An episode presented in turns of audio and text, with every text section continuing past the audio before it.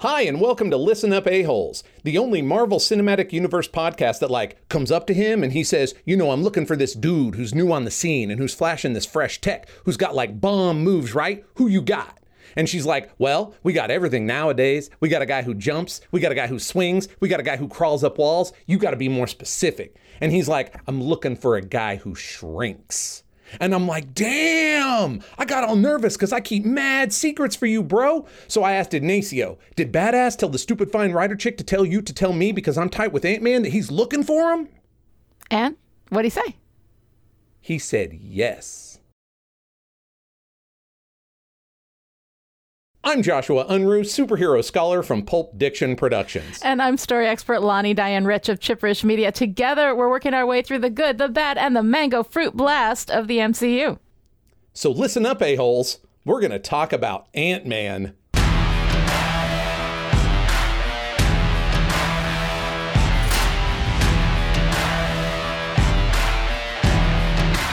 All right, Lonnie, here comes some four color facts because why would the MCU force me to talk about one Ant Man when it can force me to talk about two sure. when instead we should be talking about the Wasp? right.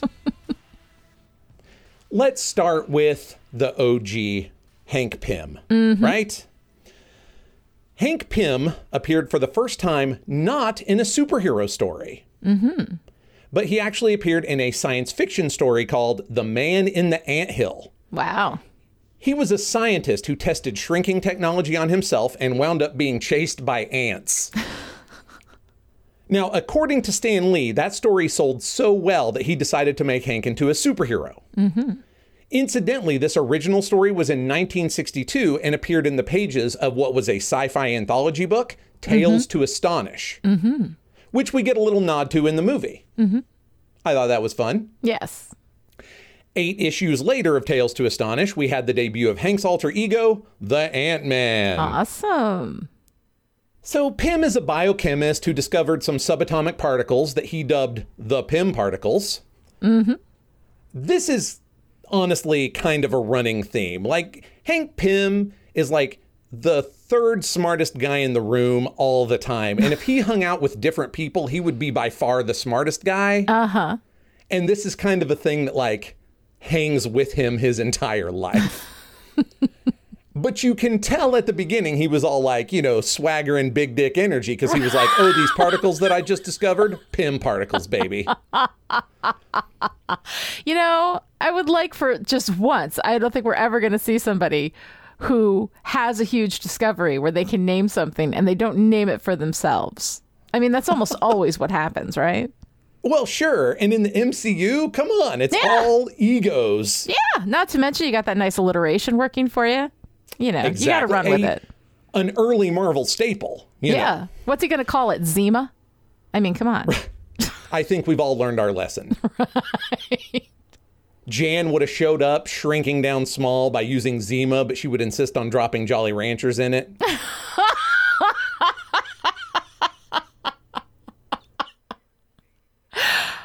Dating the Very hell out of ourselves with these jokes, and I regret nothing. so, Hank. yes. Hank uses his Pym particles to create two serums mm-hmm. one that would shrink him and one that would regrow him to normal size. Later, he would use the growth serum to become a cyclopean human being as Giant Man. Uh, wait, how did the growth? Wait, wait. I'm sorry. I'm I'm sorry to interrupt, but there's an important question to be asked here. How does the growth serum like make two eyes into one eye? Oh, I'm sorry. That just means gigantic. I thought cyclopia means like isn't the whole identifying um like characteristic of a cyclops the one eye? Okay, buckle up, a-holes, because All here's a rabbit trail. so I, it. have recently been reading Uh huh. a translation of the Odyssey. Yes. The translation is the first one done by a woman, or at least the first one published that we know of done by a woman. It All was right. uh, uh, by a professor named Emily Wilson. Mm-hmm. is very interesting to read because her translation is amazing, but the Odyssey is so far from what we would consider a narrative these days that it's been a little tricky for me to actually get through, right? Yeah, uh-huh. but the translation itself is amazing. And she actually goes into some detail in the notes about the Cyclops. So uh, it might just mean giant. and the one eye thing came along later. It's a little bit unclear, but that's oh. definitely the thing that has percolated from 6,000 years ago down into our pop culture subconscious. Sure, sure. Nevertheless, the word cyclopean can just mean gigantic, and thanks to reading H.P. Lovecraft at a formative age, I really like it. Aha, I So see. So I apologize for all of that confusion for literally everyone who's forced to sit through that part of this podcast. No, that was that was well worth it. I, I love those. I love those little moments when I force you to go off book, and I never know what I'm going to get. I love it.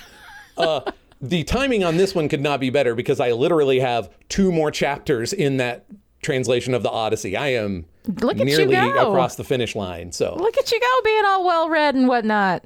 uh, well, I'm one one tries, and it is a bit of a struggle. Um,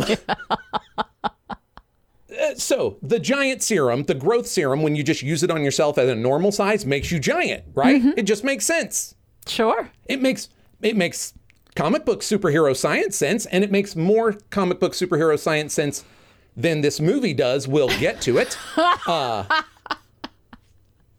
so, and he would call himself Giant Man some of the time that he was a giant man. So, you know, sure, right? Make keep it simple. You know what I'm saying? Well, I, yes, except that Hank has had a lot of costumed identities, and he didn't even always call himself Giant Man when he grew. Sometimes he was Goliath. now, as I mentioned, his first appearance before he was Ant Man nearly caused him to die in a stampede of ants after he accidentally fell into their anthill. Uh huh. Because of this, Hank began to study ants and created a helmet that would read his thoughts and translate them into something ants can understand. Mm-hmm. So, with this helmet, he can communicate with and control ants. Pretty cool, honestly. Yes. I mean, it's not like you're a number one, I've got a superpower kind of superpower. But at the moment that you're like, I'm tired of messing with you, ants, get them, and the dude is just crawling in ants, you're like, damn, that is actually terrifying. No, because the thing is, a single ant is, you know, a single ant. But if you, especially if you look at it to scale, you know, what ants can do, it's kind of, it's kind of superpowered. I mean, it really is. Oh, absolutely. You Absolutely. know, on I- their I mean, scale, yes. Mm-hmm. Yeah, what ants do is actually part of how we get Spider-Man's powers because Yeah. one of the wor- one of the phrases that we hear all the time is the proportionate strength and agility of a spider. Yes. So it's proportionate like what a spider would have if it were human sized, you Mm-hmm. know? So, yeah, absolutely. Definitely some ideas that are on Stan's mind circa 1962. Just, I bet. you know. Yeah. Now, a bunch of other batshit crazy stuff has happened to Hank Pym, much of it involving Janet Van Dyne, the winsome wasp. Oh, okay, hang on. The Winsome, her actual name is Winsome Wasp, not Wasp. So her name is the Wasp. But very often, especially when Stan was in charge, your superheroes would get nicknames or appellations, right? And a lot of times you would get them in the titles. Like you had uh, the Uncanny X Men. There All was right. never a book just called X Men. Well, Okay. That's not exactly true. Most of the time, the book is the Uncanny X Men or the Amazing Spider Man, right? okay, okay. And so you would get nicknames, right? Like everybody called Iron Man Shellhead. Mm-hmm. Everybody calls the Human Torch Matchstick. Yeah. People call uh, the Incredible Hulk the Incredible Hulk. Yeah. But also the Jade Giant or Jade Jaws. I don't really understand that second one, honestly, but whatever. All right. all and right. Janet's was the winsome wasp because she was like very much like go get 'em adventure person, you mm-hmm. know. Mm-hmm. Uh, but also like very, very sort of like bubbly and cute, you know, kind of kind of situation. So uh-huh, the winsome wasp, and this is mm-hmm. why my vocabulary is what it is. Right. I want to blame H.P. Lovecraft. Real talk, it was Stan Lee. I'm just. you know. Now, that's already more than I kind of wanted to say about the wasp because, in the interest of time, I'm going to wait and talk about a couple of wasps in the movie that has her name on it. right. Mm, But in addition to batshit stuff with the wasp, some of it was becoming Giant Man and then Goliath. And then way later, he also called himself the wasp. And also, he called himself Yellow Jacket, which just put a pin in it. We'll Yeah. talk about it in a minute. Holy crap. But as you may recall from our discussion of the interminable weekend at Ultron's, Hank is the original creator of the robot psychopath. Sure. Uh huh. And also, as I mentioned there, after decades of them going round and round one another, they were eventually fused into a single being full of a lot of self loathing since Hank and Ultron still really hate one another despite sharing a body. and just like last time, I am not going to go into any more detail on that because it's pretty fucked up. And it's not even the most fucked up thing Hank ever did because we still have to talk about Yellow Jacket. Okay. All right. Fair enough. But first, let's talk about Scott Lang. Uh huh. Much like the film, Scott Lang is an electrical engineer who turned to burglary. Yes. I personally love the movie making him like a corporate vigilante. That is 10 times better than he couldn't support his family, which is part of the story in the comic book. And it is a thousand times better than his original motivation, which was I kid you not, electrical engineering is really boring. Well, when you're bored, what else are you going to do aside from either like eat indiscriminately or turn to a life of crime? Those are your choices. Well, but again, it's burglary. And I like how they make a distinction of this in the movie because he is not a robber. Like, he does not threaten Mm-hmm. He doesn't anyone. threaten it's people. all about he the doesn't challenge scare for him, people. right? It's about that. Yeah. Yeah. So, of course, he was caught because that's Uh-huh. no way to run a railroad, right? he serves four years and gets bounced out for good behavior. Uh-huh. He continued to study electrical engineering while in the big house and was snatched up by Stark International upon his release. Mm-hmm. So, even before he was Ant Man, Scott helped install a new security system in Avengers Mansion. Like he Mm-hmm. was around the super people, you know? Yeah. When Scott's daughter Cassie grew very ill, Scott went to the only doctor that could save her, but unfortunately, Dr. Sondheim was having the bad luck of getting kidnapped while Scott was visiting. Oh. Scott broke into Hank Pym's house, swiped the Ant Man outfit, and wore it to break into Cross Technological Enterprises. Yes, that's Darren Cross. We'll get to him. He's mm-hmm. actually not that interesting. and he saves Dr. Sondheim, who in turn saves Cassie's life. So Scott saves the doctor as mm-hmm. Ant Man, and the doctor saves Cassie. Pretty good deal. Yeah. There you go. Scott was confronted by Hank, who by that time was calling himself Yellow Jacket. We are getting to it. But Scott was prepared to return the costume and actually turn himself into the authorities, but Hank let him keep it as long as he continued to use it as a hero. Uh huh. Now, I want to mention also, I've mentioned Cassie a couple of times here, and she is adorable as hell in this movie, and she does have some superhero stuff going on. But I'm kind of hoping that it actually happens on screen, so I'm just going to put it in my back pocket for now. All right. That's fine. Okay. Just for the people out there who are like, tell me about Cassie. I know a little bit about Cassie. Someday, friends, I really hope we get a whole second generation of Marvel superheroes. You know? Yeah. You got to tease the listeners. Keep them coming back, man. Can't give it all Well, away. and we're, we're we're getting inklings of this, right? Because Yes. Mm-hmm. we've got a new Captain America post Endgame. Uh, I'm going to assume the spoiler embargo is over. You guys, come on, what are you doing? Listening to this podcast if you haven't seen Endgame, it's weird. Um, so you've got that, and you've got like uh, uh, a couple of options, like a Ms. Marvel that they're Yeah. talking about bringing into the MCU, and Tony's current in comics replacement. There's a lot of great options there. So, yeah. to wrap up Scott, his powers are basically the same as Hank's, with the size changing and the ant controlling. Mm-hmm. But eventually, he breathes enough of the Pym particles that he can change size at will. He no longer needs the devices. Oh, interesting. He also died once and then got accidentally brought back to life via time travel. Okay. Sure, it, it, comics. No, right. And then Just he got with into some shit while Captain mm-hmm. America was a Nazi. Yes. And then he left Earth to hang with the Guardians of the Galaxy. Comics, everybody. All right, Yellow Jacket. Oh my.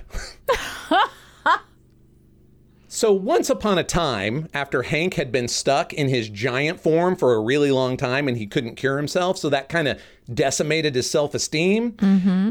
And after that, he got mentally reprogrammed by Ultron back to the version of himself that first started as Ant Man. And then the Wasp was able to break that programming. And after that, Hank came back as Yellow Jacket.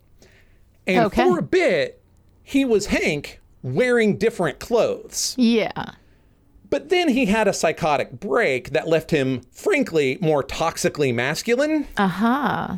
You know, more aggressive, more angry, more, hear my deep, ironic air quotes, confident. Right. You know.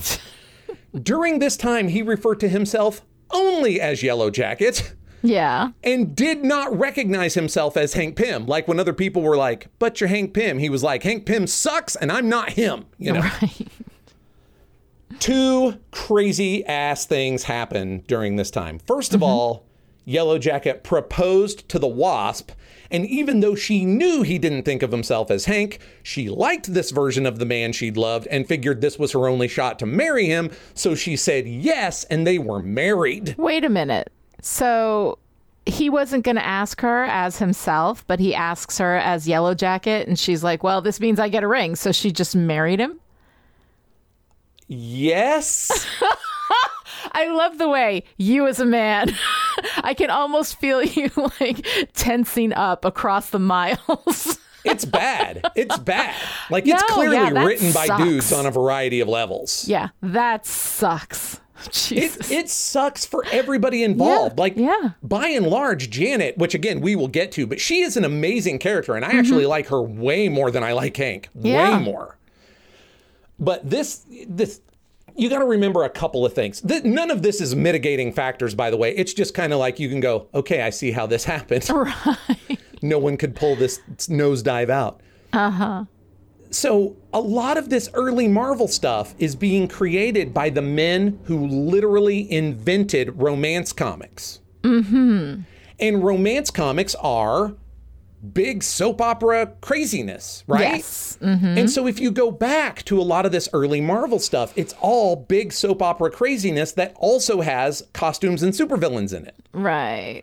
We talked about this with Daredevil and how pages would be covered with warring thought balloons as Karen loved Matt, but Foggy loved Karen, but also loved Matt, and Matt loved Daredevil, right? Like it's Right.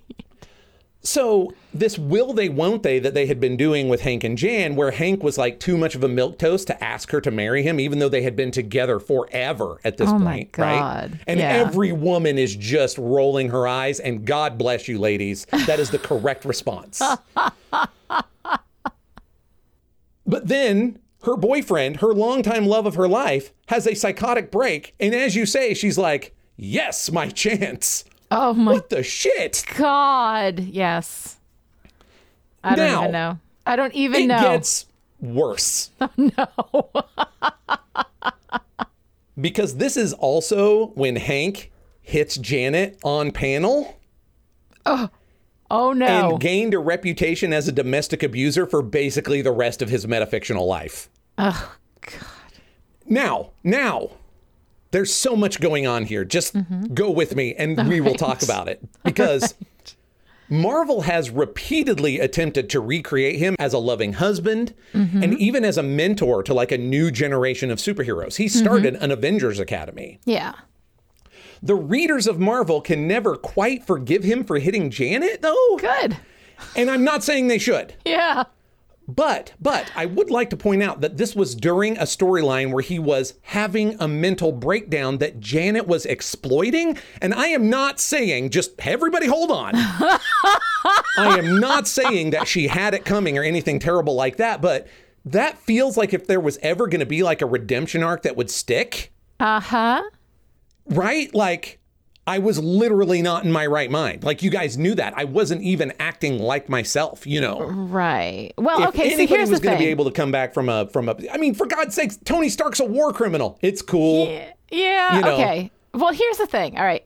First of all, it's No, very, no, no. very complicated. I but- defend none of this. I need you to hear no, no. this. no, no, no. I get it. I totally understand. I'm not saying that you're defending it. What I'm saying is that when you have a situation, especially in these kinds of like heightened, you know, fantasy superhero, you know, alternate universe, you know, not not based in our reality universe uh, stories, that we have characters who say get possessed by, you know, you, like Buffy, you get possessed by yes. a, a hyena demon, and then what you Your do when you're possessed by the hyena, you are not responsible for. Like later on, you're not responsible because it was the hyena doing it. Now here we have him in the middle of a psychotic break. I think the fact that um, Janet took advantage of that is a separate issue altogether, is not a mitigating factor in any way from the fact that he hit her.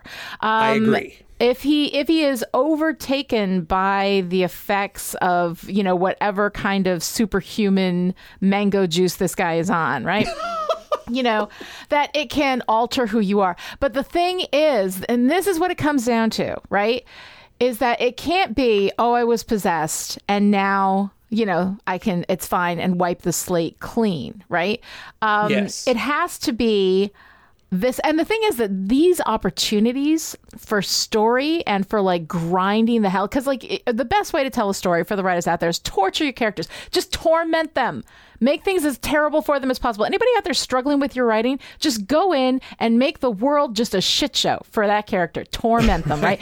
And one of the best ways to do that is that when somebody is under the effects of uh, possession or of whatever like you don't know what was you and what was the thing. Like what was you and what was this you know for the lack of a better you know um you know example the hyena possession right? You know? Well, we Um, have we have a really excellent example of this recently, like with Kilgrave, yeah where exactly he doesn't just make you do it; he makes you also kind of want to do it. he makes you also kind of want to do it. And when you're done, you feel like Jessica felt responsible for that, you know, but she was under his control. But at a certain point, you don't know what's you and what's not you. So when you have a possession storyline like this, where somebody does something like really terrible and then comes back, you have this opportunity for this wonderful internal exploration of what kind of person am I? Do I even know what kind of person I am? And this kind of stuff like opens up wonderful um, opportunities for that kind of not necessarily identity as in, you know, what roles do I fill in the world, Yes. but like personal sense of self stories. Like when that personal sense, when you are not sure that you know who you are or that who you thought you were turns out to be different because you did that thing. You know, it was like Bucky. Right, and um, I think we haven't gotten to this yet, where he said, "I did those things." You know, uh, that's, that wasn't you, but, but I, I still did did them. 'em. I, I did those things. Like that is such an important question for us to use our fiction to talk about because most people at some point in their lives gonna, are going to do something that they are ashamed of, and they may be under influence of alcohol or drugs or mental illness or uh, or just a really really hard time that there's a time in your life where you're just so worn out that you do something that's you know that's not who you thought you were that you thought you would never do. And in those moments you really have to take a look at yourself and figure out who you are you know? And who you are in essence and in stories and in life it, who you are comes down to your choices. What choices did you make? You know? Um and so with a storyline like that you have such a wonderful opportunity to have hank struggle with who he was. But if he just came back and was like well yeah i hit her whatever you know bitches be crazy and then just moved on you can't be forgiven for something you don't acknowledge and apologize for and then try to find redemption for. And depending on how bad that thing is how much redemption you have to work toward you know like figure out who you are that is an amazing talk about tormenting a character. That is an internal torment that is something they cannot no matter where they go they bring that with them everywhere so to miss that opportunity with him seems like just leaving leaving story on the table and guys what are you doing Well, here's here's the good news. I kind of have Yes. two levels of response to that, right? Mm-hmm. Um, first of all, I guess kind of the broader issue, and you being a big long soap opera fan will also Yes. Mm-hmm. feel me on this. Mental illness has been like a story mule in the worst way Mm-hmm. Yes. Mm-hmm. for decades, right? Uh, from I got a bump on my head and I have amnesia, all the way to evil twins and Mm-hmm. Yes. multiple personalities that don't work like that, you know. right mm-hmm. And what I would say now, it being not 1974, I think it was somewhere in there, is that a story like this would be a really big opportunity to treat that in a serious manner Yeah. that is also as understanding as some characters should be to Hank. You know what I mean? Like, Yeah. if Jan is not there to forgive him, that is her right. But Yeah. somebody ought to be taking care of that guy and helping him with his mental health, you know? right mm-hmm. And that, of course, did not happen. It was Yeah. 1970, whatever. right mm-hmm. However, I will say he has shown up and been tortured by his various and sundry bad life decisions many times, okay including stuff with Yellow Jacket that he's probably the least responsible for, so to speak. You know, Yeah. um, I mean, he was uh, essentially sane and hale and healthy when he created Ultron, and it's just like I don't know what to tell you, Hank. That's a big fuck up. You know, Right. you are in the middle of like a manic depressive psychotic break, and you hit the woman that you love because she was like being kind of frantic about that. Like I'm again not okay, but it's kind of a different order of, of conversation. Maybe mm-hmm. not for Jan, but for everybody around him. Right. Um, and that, like I say, that did not happen. But but they definitely like wore him out on this. And I think mm-hmm. that's part of the reason that it keeps sticking is because Yeah. Hank really is like a perennial also ran mm-hmm. who way overdoes it. Like he Yeah. keeps creating robots to prove that he's a genius and they almost always go bad, you know. Stuff like that, Yeah. you know. Um, I can make myself humongous. Cool, you're stuck that way. You know yeah. it's it's it's an interesting it just is interesting to me also the things that kind of stick to these characters that have been around for a long time like yeah. he cannot for whatever reason in the minds of the readers be redeemed from this one moment in time even Mm-hmm. though we're all literally supposed to be cool with Captain America now despite the fact that he was a Nazi for a minute Yeah. and and Tony Stark remains a war criminal, Mm-hmm. or Hawkeye literally started his career as a costumed criminal, or, you know, all that stuff. Mm-hmm. Right. It's just really, it's not good or bad what sticks. It's just interesting to me in sort of a fictional Yeah. anthropology. I don't know. Yeah, absolutely. So, lastly, Yes. I'm honestly, I'm kind of ending with a whimper here. Darren Cross. Darren Cross is based on a villain from the comics, but honestly, he's not that interesting. I, I barely remembered him, Uh-huh. Yeah. you know? And some of that might be that I was not enough of an Ant Man fan to actually read things that just were about Ant Man most of the time. Right. Mm, In the Marvel Universe, Cross was a successful scientist and businessman. He started Cross Technological Enterprises, but due to overwork, he developed a heart condition. Oh. He had to use an experimental nucleo-organic pacemaker to save his life. Mm-hmm. This device supercharged his circulatory system, which mutated his body and gave him superhuman abilities. Comics, everybody! All right. Yeah. but it also tended to burn out his heart. Mm-hmm. So he absolutely became the kind of asshole that got heart transplants to prolong his life by stealing hearts Oof. from like homeless people that were kidnapped or whatever. Oof. Yeah. Yeah, he's a bad dude. Yeah. He discovers that Scott Lang's daughter, Cassie, had been exposed to enough Pym particles incidentally that she did not change sizes herself, but it Yeah. did do something to her heart that looked like it would survive operating with his pacemaker forever, essentially. you know. Ah. Uh huh. And so he kidnaps Cassie to have her heart stolen. That actually happens. and he, has her heart, girl? and Dr. Sondheim puts a different heart into her to keep her alive. Jesus. It was pretty wild. How old was she? She's a little kid, just a uh. little kid. Oh, that's not that's not good. That's oh, some Oh, dark stuff. It really, it really is. It Oh really is. Like Mm-hmm. I, I don't even know. I don't want to say like I defend. It's just fraught, you know. Yeah. Like this guy Yeah. is clearly the worst possible dude, and here Yeah. he's he's been stealing homeless people, and that's bad, obviously. Yeah. But then he kidnaps this guy's daughter, Yeah. because of her incidental exposure to Pym particles while he was using Pym particles. You know, Mm-hmm. Yeah. it's just I. It's so accidentally Scott's Mm-hmm. fault. You know. yeah. It- know, it's that Marvel magic, right? Like, is this really your fault? It's enough my fault. I'll feel terrible forever, you know? yeah. Uh, so, unfortunately, or from our perspective, he got what's coming to him. Right. Having a Pym particle infused heart gave Cross uncontrollable growing and shrinking abilities. Aha. After the movie came out, he got some yellow jacket armor that looks suspiciously similar to the movie's version mm-hmm. that helps him control the size changing powers. And that's really mm-hmm. all I've got for Darren Cross. He's boring as hell and seems even more so after we're talking about yellow jackets and burglars that turn into superheroes. I mean, come on. Well, yeah, he was he was a he was an interesting maybe not interesting. Maybe interesting is the word villain for this movie, but we'll get to that in just a minute. Let me go through the production history real quick. What they do for this movie is so much more interesting than random heart stealing billionaire shitheel. I Yeah. yes. All right, Ant Man is the 12th film of the MCU. It came out in 2015. It was directed by Peyton Reed, written by Edgar Wright and Joe Cornish as one writing team, and then Adam McKay and Paul Rudd as another writing team with the story by Edgar Wright and Joe Cornish. Now, ordinarily, that many writers on a film is not a great sign, but since writing teams really count as one writer, it's not so bad.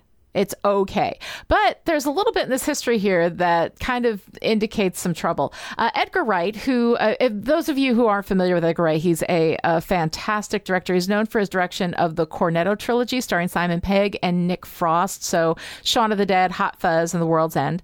Uh, also directed Scott Pilgrim versus the World. Um, and so he's done a lot of stuff. He's got a really, really interesting visual style uh, directorially. And if you're not in, if you're not familiar with Edgar Wright, I suggest going down that rabbit hole. Um, there's actually some interesting stuff there. He does some really good work. Edgar Wright was originally brought on to Ant Man um, because he was supposed to both write and direct. But in 2014, and let's not forget, the movie came out in 2015.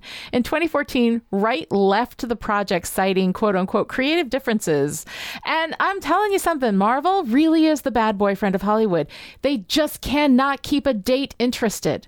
People are constantly falling off. I mean, usually it takes one movie complete movie before they're like, fuck that, I'm not going back. Um, Edgar Wright didn't even make it to directing. He wrote the original script, or at least most of it. He developed the original story with his uh, writing partner, Joe Cornish. And then it was picked up by, the story was picked up by um, Adam McKay and Paul Rudd. And then Peyton Reed came on to direct the film itself. Um, so I thought that was kind of interesting because we do see a lot of this shaking up in the background at Marvel. Um, and that, that makes it a little bit suspicious you know you know it's just not good Yeah. so yeah I, yes. I mean, even if you are the most generous version of the bad boyfriend theory to Mm-hmm. Marvel, they're like the really exciting bad boyfriend that you enjoy Yes. for a few months and then you go, they've got a motorcycle and they play a bass guitar but Right. and you're like, well, that was fun, but I'm going to grow up before I die. yes yes yes um yeah this is just I, marvel is is really interesting to me. And i'm finding like the Markus and mcfeely have been working with them you know all along and doing really well.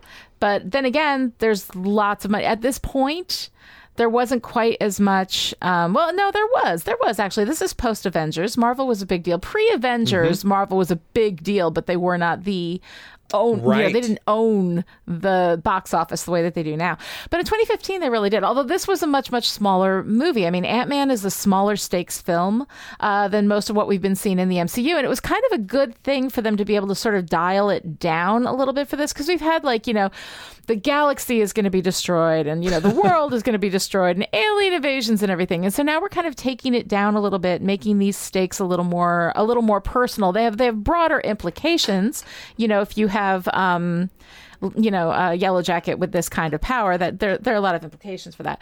But um, but overall, you know, I mean, it's it's a smaller stakes film, and I think that that's you know that's a good idea because we can't have every single movie, you know, blowing out the universe. You know, it's just In, it's fa- a in bit fact, much. please don't.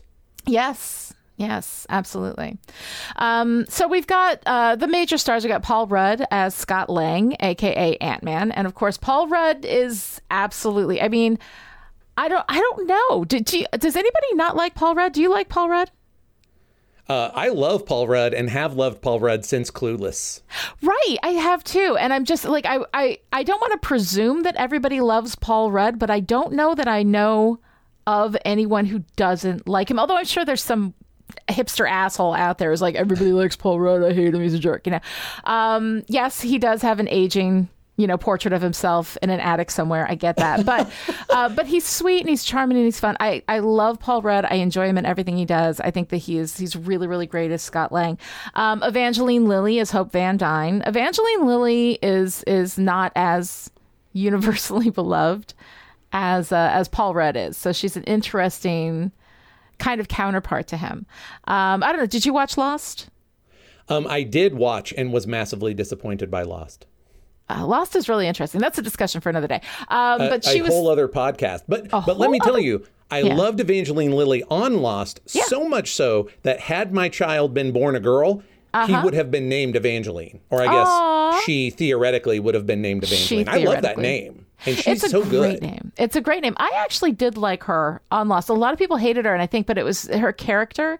Like, there's a Yes. difference between the actress and the character. I think that Evangeline Lilly did a fantastic job with the character that was, you know, a little bit of a problem, but, you know, again, I'll talk about that on another podcast maybe someday. Um, we have Corey Stoll as Darren Cross, um, aka Yellow Jacket, and uh, he was interesting. I've only um, seen him in uh, House of Cards. Um, so I don't know if you saw that I have not. he was kind of um I don't know. He was a, he's a very weak man um in in House of Cards. And so it's interesting. I like him. I think he makes a good villain. Um of course like he's so clearly beyond villainous. The more interesting villains are people that you can look at and be like, you know, sympathize with even if you don't agree with their methods and what they're Yeah. doing and you know that what they're doing is wrong, but it's much much more interesting. I mean, he is just straight out, you know, evil music playing every time he's on screen, you know, dark shadow lighting, like everything. He's he's clearly completely villainous and that's fine because it's it's functional. Narratively it's functional. All the antagonist has to do is block the protagonist. That's it. So he's got one job and he did it and that's fine. I also appreciate lack of nuance in my Yes. douche bro villain. Sometimes, yes. I, I mean, because he is that particular flavor of Right. douche bro. It is. It is a very particular flavor. I tend to prefer, I think, a little bit of nuance in villains in general, but I don't take issue with it when they don't have it because they got one job. You know, that's and Yes, you, if you do yeah. that job, you're fine. You know, I, And I there was like a it little bit going on in this film. a little bit. A little bit. Um, I don't know. Yeah. Anyway, um, Michael Pena as Luis, and I absolutely adore Luis. Luis is probably like one of my favorite things in this whole movie. He's pretty fantastic. I feel like if it were anybody other than Paul Rudd, he basically would have stole the movie entirely. Yes, exactly, and it is only because of Paul Rudd's um, almost almost inhuman. It's his his preternatural charisma. Yeah, yeah, exactly. Uh, that keeps it, you know, firmly in in his in his hands rather than going off to Luis. But Luis is fantastic. Absolutely loved him in that. Uh, we've got uh, Michael Douglas as Hank Pym. You know, um, and he's he's good. I like Michael Douglas. He's kind of a classic, you know, classic dude. He has his now he's you know older and he's got that kind of gravitas to him, you know. Um, and I'm more willing to take him a little more seriously now than I did in say like Romancing the Stone. Oh, well, yes. Uh, that said, Romancing the Stone is amazing. We will fight you in the street over it. Oh, Romancing the Stone is fantastic. I love it, but it's a different kind of, it's a different brand of Michael Douglas, and I actually really like, I like this brand. Um, and you know, it's a small moment, but I was really pleased to see Sam Wilson as Falcon, kind of getting getting in a few licks with Ant Man. And you know, it was actually, I think, a really great idea because they're in the middle of the heist. You know, they got to take over this like Avengers facility or whatever. Um, and being able to put Paul Rudd as Ant Man up against somebody that we have seen kick some ass at this point, you know, that gives us it's it's a nice little you know kind of comparative measure there. So we're saying okay, like if he can get the best of Falcon then that means that he he lands in the Avengers range of like you know badass. Right. Whereas otherwise, it, I mean, because it's hard. I think you've got these little ant. You know, when somebody becomes tiny, the sense of their power is really really hard to sort of get across. So having him, you know, get the best of Sam Wilson, I think was pretty cool. Let me say this is actually a superhero move is to have a relatively new character show up and fight a more established character and Mm-hmm. beat them. Yeah. And when you're overdoing it, Mm-hmm. you on the DC side they show up and beat Batman, and when they're overdoing it on the Marvel side, they show up and beat Wolverine. Right. And you're looking at this and you're like, that guy just showed up. This is bullshit. But right. if you get somebody who is like strongly on the bench or at top tier B list, Yeah. you know, like the Falcon, it's like this is you're doing it. You're doing it. It's about job. right, right. You know, he doesn't he doesn't have to get that far right away. You know, like Yes. he, you know. So I like I like that. I thought that that was fun. Um, so this movie got an eighty three percent from critics and eighty six percent from audiences on Rotten Tomatoes. So that's uh, very good. It's low ish. for a Marvel movie. Um, because people tend to really like those, um, but uh, but it's a, you know it's a solid showing. That is that is not an embarrassment. That's just I think fine. it's about right for the movie too, honestly. Yeah, I think it's about right for the movie too. Um, according to Box Office Mojo, this film made 519 million, which is okay. You know, I mean, when you look at it against all the other Marvel movies, it outperformed Captain America: The First Avenger, the first Thor movie, and The Incredible Hulk. Uh, but those are all pre-Avengers, before Avenger Avengers blew the lid off Yes. this whole thing in a really unreal way. For a post-Avengers movie. 519 million, eh, you know, but at the same time, it's a smaller film. It's a B level hero. It didn't have as much of a budget. It didn't require as much, you know, in, like, you know, investment from Marvel to begin with. So it's, it's actually for, to create a, a tier of B level movies, you know, Yeah. um, that can perform like that. I think they're kind of afraid to do that a lot. So it's nice to see that work out with Ant Man. Yeah. Yeah. I mean, it did. It's it's not at all embarrassing. It's nothing compared. It's okay. It's half a billion dollars, Right. right? And I'm saying it's not at all embarrassing. It's not at all embarrassing that they have half a billion dollars, which is enough money it should be a crime to have that much money. exactly. It's just I mean, comparatively to the other on, no. Avengers or the other uh, Marvel movies. So, you know, I mean, it's all relative. But um, but anyway, so that's where we are with the production history. Uh, let's go ahead and move into this movie. Overall, Joshua, um, how do you feel about this movie? What do you think? Okay, so I really enjoy this movie, Yes. but I wish that it would stop reminding me that we should have skipped it and gone right to a Wasp movie. Right. Mm. It never stops rubbing my face in the fact that I am only enjoying this Ant Man movie because of Paul Rudd. And because Michael it Pena. clearly wants you to think it should be a Wasp movie. Why Yes. isn't it? So right. Yeah. I No, like it very enough. much. It's a lot of fun, but I will never shake the feeling that it just we we should have just skipped it. Like why is this not about hope? I don't get Yeah. it. But Yeah. that's not a negative on it because the movie itself brings this up constantly. Yes. Mm-hmm. Yes. What about yourself? How did you feel about Ant-Man? it's really interesting because I've never been so bored by a movie that I like a lot of elements in. Like, um, I, yes. I think what it comes down to for me is that we've got structural problems, we've got a protagonist problem, and the problem with the protagonist is that like the protagonist, a well drawn protagonist is going to be the POV character. They're going to be providing the motive force for the story through their pursuit of a goal that is personal to them and has the most at stake if they lose, right? Um, here, we are in Scott's our POV, you know, absolutely for the most part, but we do spend a lot of time in Hank's POV. You know, and Hank Yes. is actually the one who is providing the motive force through his pursuit of a goal. And that is one of the strongest, like all of the other things about a protagonist. The POV usually comes along with the person who's in pursuit of active pursuit of a personal goal. Um, so POV can, you know, kind of it's it's one of the important things, but it kind of rides alongside that. Um, and having the most at stake if if he loses here for Scott, we have a lot at stake, you know, um, with Cassie. But until the end, it's he just needs money you know Right. like or he's going to lose his daughter. And there are other ways to get money. So it's not like he has to do this thing. So it's kind of weird. Um uh, hank is actually i think our protagonist but he's much less interesting than scott. And so we're spending all of our time with scott because he's paul rudd you know?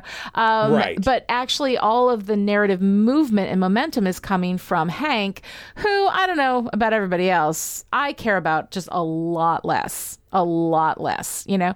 Um so we've got all that stuff. Then we've got hope you know evangeline lilly. And uh, and we spend all that time with her being like i should put on the suit. I should put on the suit. I should put on the suit. While the men say pat pat baby. Paul rudd's here. Shut up. Sit down. Right.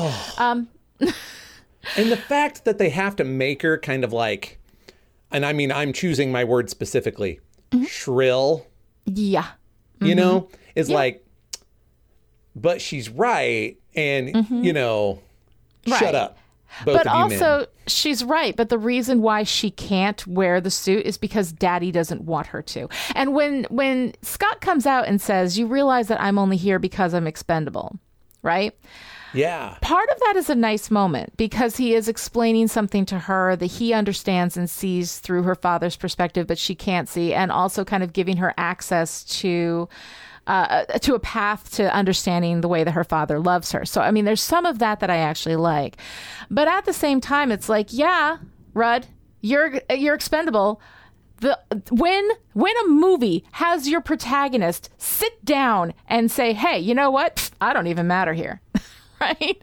Yes. Like, that's a time to realize that you are not, you don't have everything balanced. The central narrative conflict doesn't have dick to do with Scott. And there are other thieves in the world. Hank doesn't need Scott. Then on top of it, okay, this is the thing that makes me insane. I hate villains with stupid fucking plans. All right, so here we have Hank, right? Who ha- has like, he can't know that four levels deep of this plan is going to end up with Scott breaking. He has to get a tip to Luis, um, and then be sure that you know Luis could a convince Scott to do the job, b that Scott would be successful at the job, c that he would take the suit when he went and found this suit in the middle of this thing, uh, d that he would put it on once he did, and e that he would hit the button that makes him time. Like all of those things, a good plan controls for the variables. This is a plan that almost invites more variables in. What there's only a million different ways that this could end up. I have no time. Yes, let's fuck around with this just on the off chance. He would have had better chances of winning lotto than all of these things lining up. And yet all of those things happen through no skill of Hank's through no, you know, really actually skillful manipulation of the variables at hand. He's a goddamn scientist. If anybody should understand variables, it's this dude. And this is the stupidest plan. And it, it's all so that we have Scott, right? We have this, you know, this dumb plan so that we can put Scott in a precarious position where he's being arrested again, right? And great. Fine, I understand that, but you're doing all of this so that you can make things worse for your protagonist, which is what you should be doing, except that Scott is not your protagonist. Scott is almost like uh, uh, absolutely expendable in this film. He does not matter. He's completely irrelevant. He's there because he's Paul Rudd. And we're giving him some interesting things like this thing he wants to spend time with his daughter. He's having trouble with that, which is also a problem. Um, because like his his ex-wife you know, who like he's in jail, but she knows he went to jail for this Robin Hood shit, which is also something that we're going to talk about in a minute. Um, and he's been to jail. He he just got back. He's trying to get a job. Um, he's trying to turn things around. And she's like, "No, you haven't paid child support.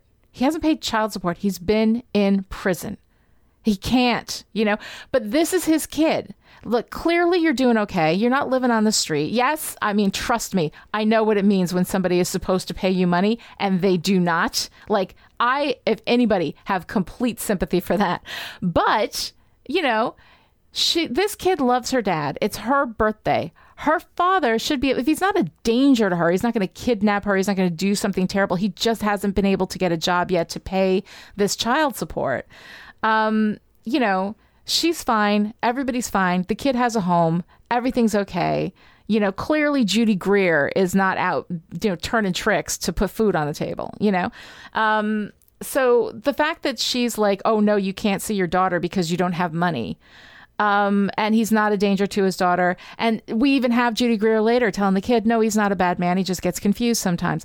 Like that whole thing irritated me to death. I just like it was one of those things where we're like, we just have to make things as difficult as possible on Scott without actually making him somebody who who fucked up bad enough that he can't see his kid. Because yeah, he went to jail and he just got out of prison, but he did it doing Robin Hood stuff, which is you were saying you like that. I don't like that. I don't like that because what it does is it doesn't make him morally culpable for anything that he's done. So here he is in this situation and he went to jail, but it wasn't fair. He was just trying to right a wrong. He's just a good guy you know? Um, and i think that that's a cop out. I think that if you want to make a really interesting character make them responsible for what they do. Maybe he did something because they needed money and he was trying to take care of his family in the best way that he could and he fucked up. And now he's actually sorry for it. But because he went after an evil corporation and took the money and returned it to the people that it had been stolen from You know, that Robin Hood shit, it just is a missed opportunity to have somebody who really has to, again, struggle with what kind of person am I? What kind of choices have I made? And somebody who wants to make different choices now. Or even if, and I would have loved this, and I'll shut up in a minute and let you talk. I know I've been going on forever. But even if, I love this about him.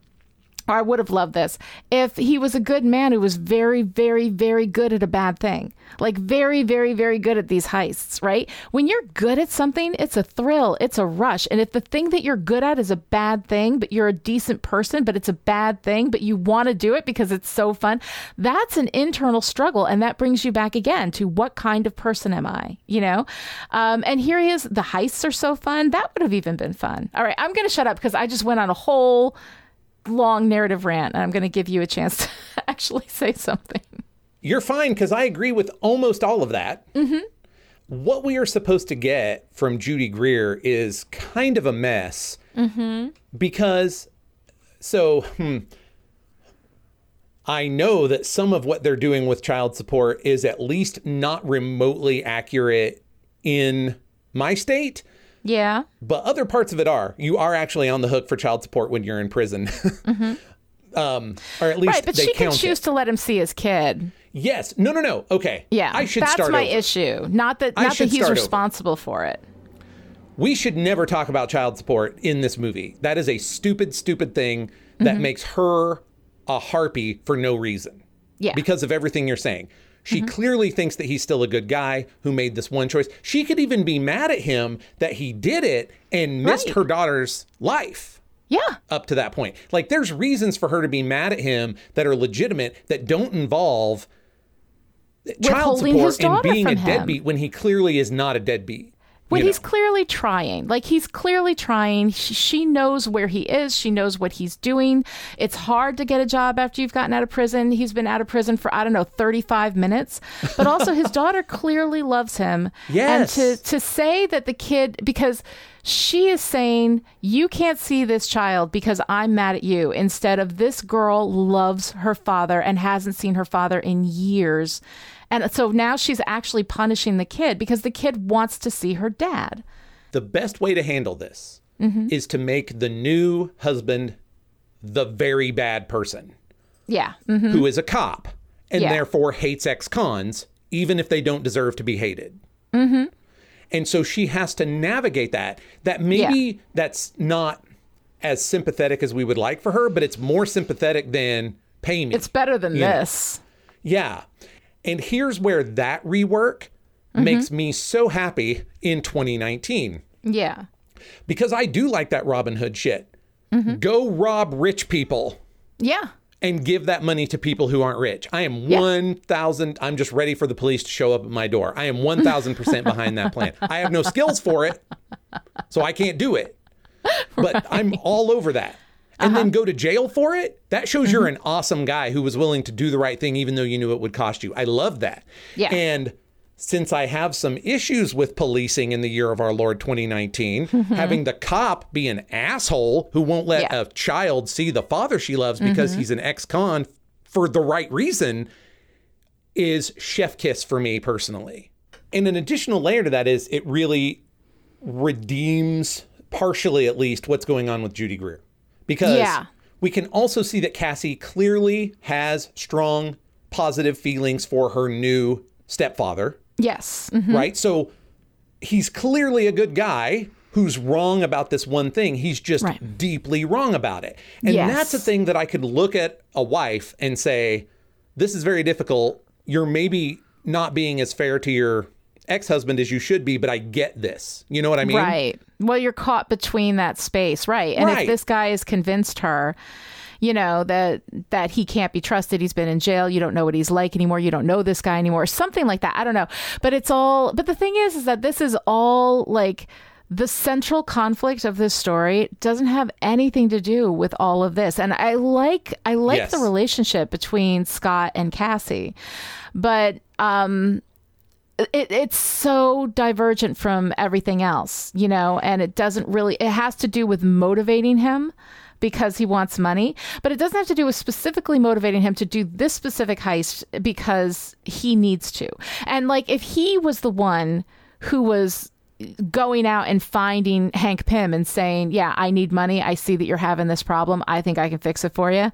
You know, by doing this heist, and then Hank Pym is like, "Hey, guess what? I got a suit," or something like that. I mean, I don't know. Just if Scott was actually active in the I- I have a thing pursuit for of that. what he's doing. hmm I have a thing for that that ties into the Robin Hoodness, right? Okay. So maybe Hank doesn't offer him just nebulous help or whatever. Yeah. He offers him a job, right? yeah, yeah. Like like doing electrical engineering things and being a respectable member of society and mm-hmm. then that cop would have to like chill out, right? Mm-hmm. Yes. Cop dad. Mm-hmm. Mm-hmm. And Yes. and because Hank is who he is, he's like, but you got to do one more giant illegal thing. And so Right. Scott is stuck there doing that thing for legitimacy. And here's the beauty part. This is the, for me, this is where the Robin Hood stuff would have sung.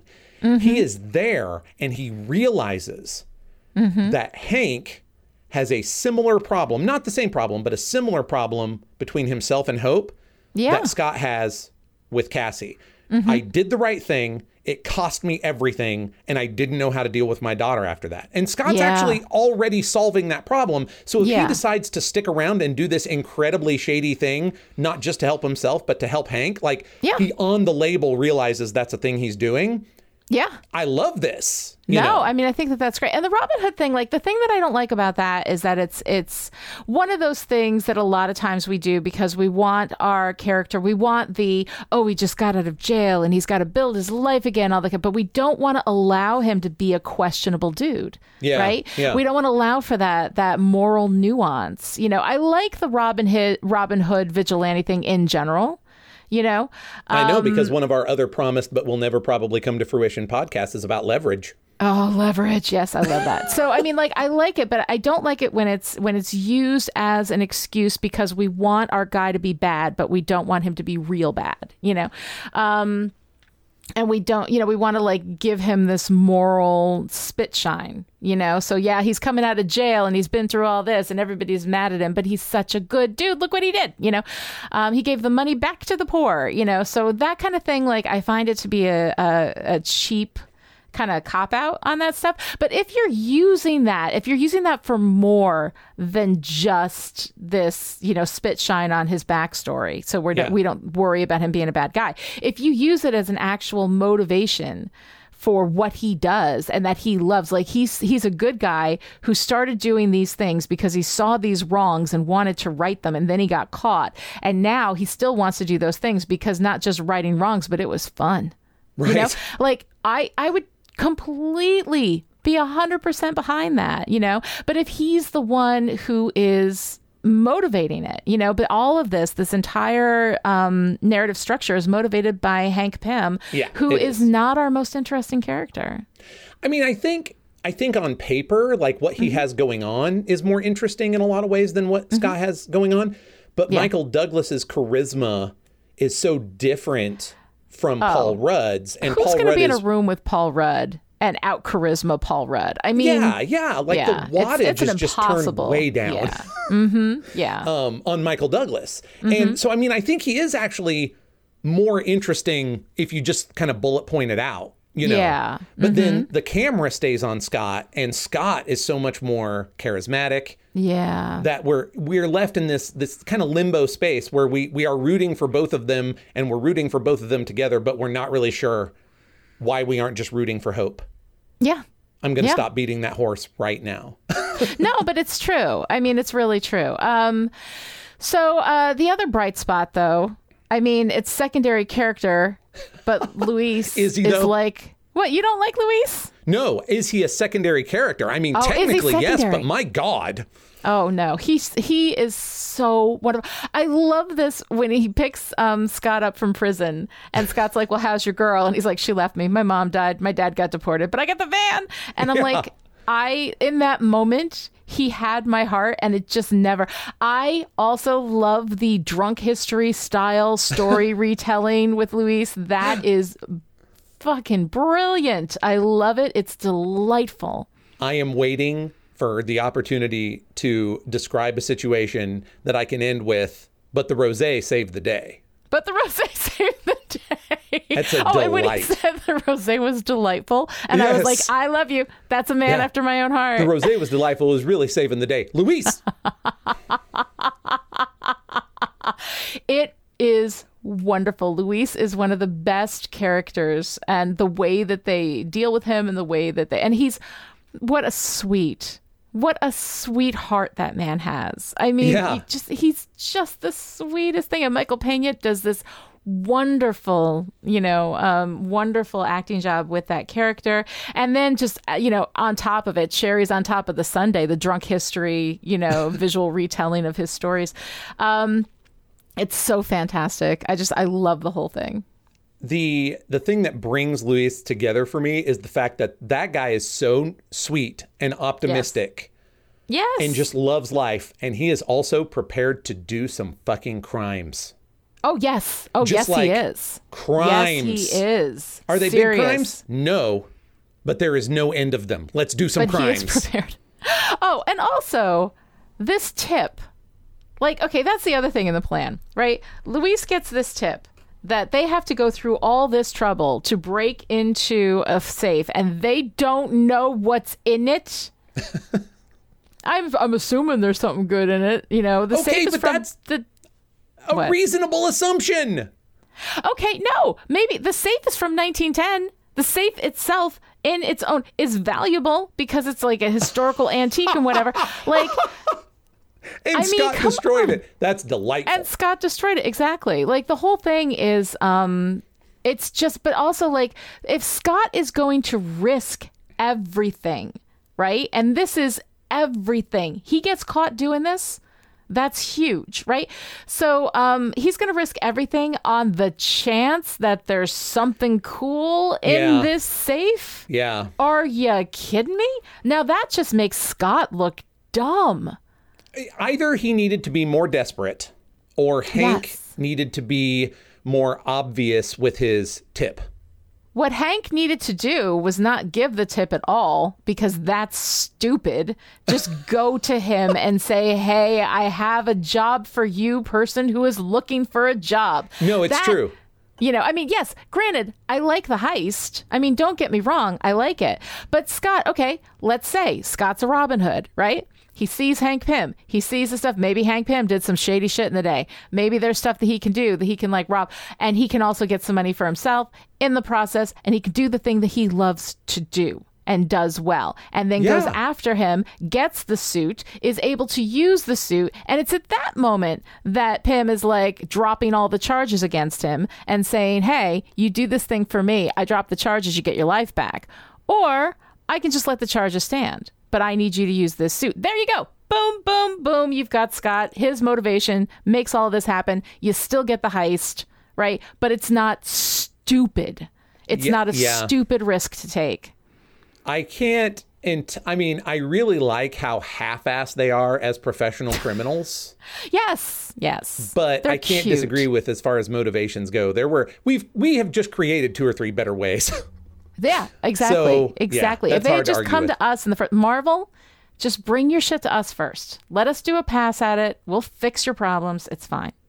Don't even credit us if you pay us enough. Damn. If you pay us enough, yeah, just bring it to me. I will fix it before you embarrass yourself with this shit.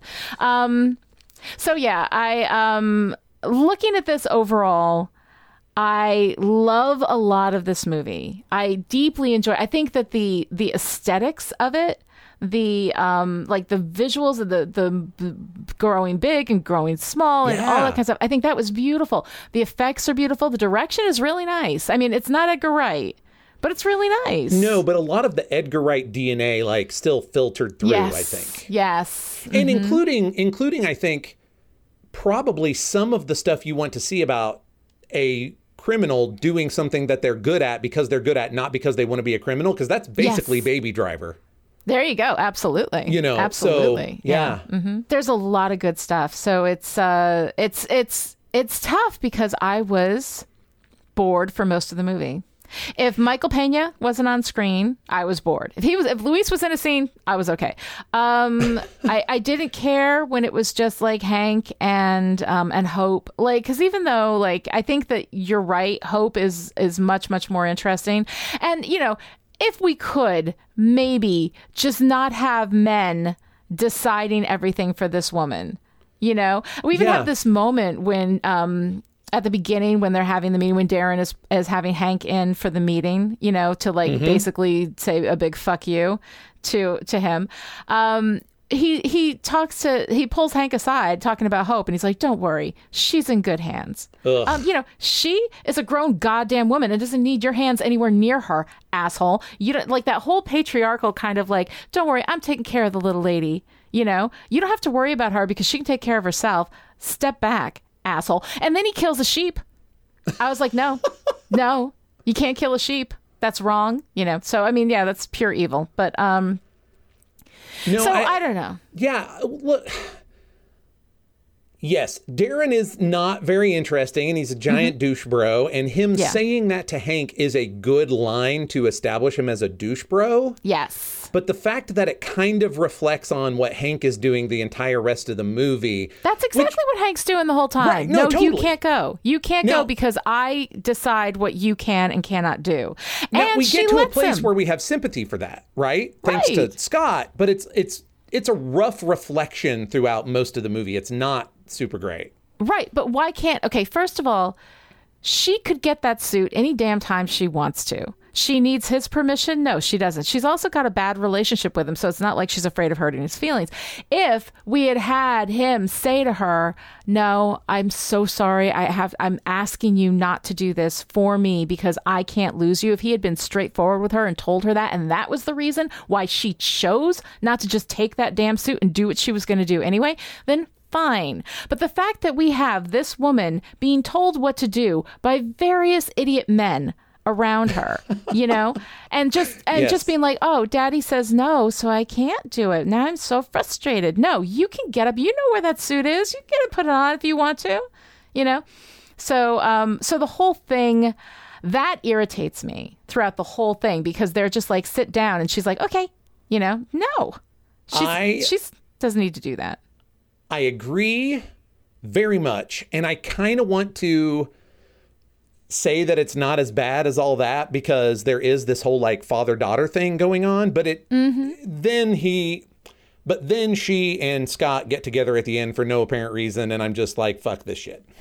Well, yeah, and also like we we do very little to actually build up. I mean, they do have the training session. I like the training sequence too. I thought that was Yes. fun. Um, and Scott building up his his skills, but her her kissing Scott at the end. She it's it's even like we we don't even see the moment No. like when they first kiss it's just that hank opens the door and walks in on them but also it feels very much like oh scott you did this thing now you are being rewarded but we are giving you the lady you know Now- uh, rather than it being something that she would necessarily choose at that point I agree with all of that. They have done exactly one thing mm-hmm. to set up Hope being interested in Scott. Exactly one. And put And that, that on a slow her burn hair, you're gonna have other movies yeah Her hair is clearly evidence that Hope sometimes makes really poor life decisions. yeah you really don't like that hair it's aggressively bad. I, and I'm not saying on everybody. I'm mm-hmm. saying on Evangeline Lilly. it's That not hair it's, is not doing anybody any favors. It's the worst not thing in the MCU. it's the worst thing It's worse than Ultron.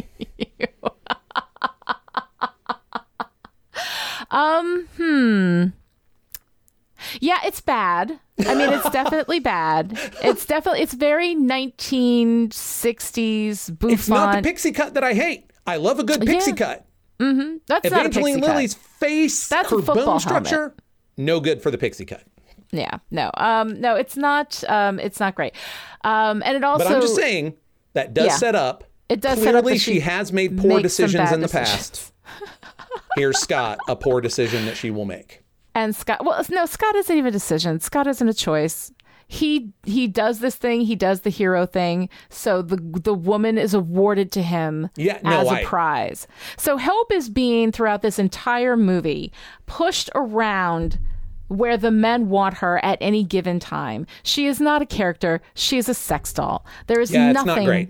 Yeah, no, it's really really bad. So um so I don't care for that there's a lot of stuff but i mean for for the things that i love in this movie like i love the things i love a lot. It's very So to- charming. yeah to be so incredibly bored by it and i mean you know basically they've got a lot of narrative problems and i think that's probably why it was so incredibly boring. Um but uh, but yeah like i just was like okay so fine you know whatever. Like I, I just couldn't get into it as much as and and that's with as much as i love paul rudd as incredibly charming as paul rudd is all of these things this movie has going for it and it really just kind of felt flat for me That's hard to argue with. I mean, to paraphrase Pulp Fiction, that better be one charming motherfucking pig. And and I think that's what we get. Like we we largely enjoy mm-hmm. Ant Man because it's got a lot of moxie, you yeah know. it sure does But don't don't look too closely. You're going to be mad about hope. You're going to be mad Yeah. about why none of this quite fits together well enough. Yeah. Mm-hmm. Mm-hmm. Okay, Lonnie, I have to talk about how bad the superhero science is in this movie. And listen, longtime a-holes know that I am here for superhero science. yes But there is a significant problem with this one because it is the crux of the big finish. And it's also how we lost Jan. okay Now, think back. Our big deal is he has to go subatomic so he can fit through the molecules of titanium yes and get in there and mess stuff up. yes But then he's going to get lost in the quantum realm. Except mm-hmm. if you get that small, you have to get bigger to mess stuff up. Right. We see him break wires and shit in there. Right, but he's yes, yes. Now, listen, I don't want to care about this. They mm-hmm. made it really important. and just for the record, like I don't go I do not go into Marvel movies looking for shit to be annoyed by, okay? Mm-hmm. I am not that person. I am clearly watching them critically, so I mean I ha- you know, I have to pay attention. But no lie, I was sitting there in the theater when they did the story in the middle of the movie about how they lost Jan and I was like, Yeah. but she had to get bigger to bust up the innards of the missile, y'all. and then they do it again at the end. And I was like, Yeah. I don't like it. Yeah. I mean, I didn't really think about it, but you're right.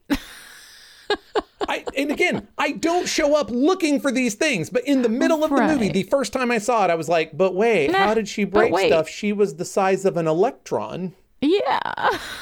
So, all right, Joshua, out of this whole movie, what's your favorite part? Training montage. Mm-hmm. I love training montages.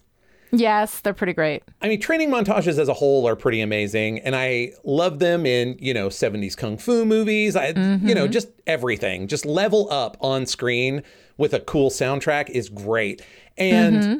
the fact that during the training montage we actually saw Scott not only get better but also up their plan. You know, like Yes. no, look, you guys, this is how you rob shit. You know. Mm-hmm.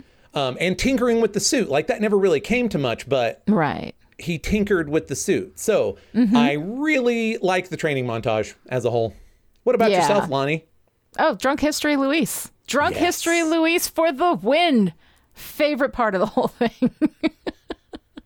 I can't disagree. Clearly, because I wanted to top the show with it. So I know. It's fantastic. It's real good stuff. If you enjoyed this conversation, would like to join in, come find us on Twitter. I am at Lonnie Diane Rich, and Joshua is at Joshua Unruh, and the hashtag is Listen Up A-Holes. this episode of Listen Up A-Holes was brought to you by Chipperish producer Alyssa from Dallas. Alyssa supports Chipperish Media at the power producer level, and as a reward, gets to break into a place and steal some shit. Thank you, Alyssa. Thank you to everyone who supports Chipperish Media or Pulp Diction Productions and makes Listen Up A-Holes a thing.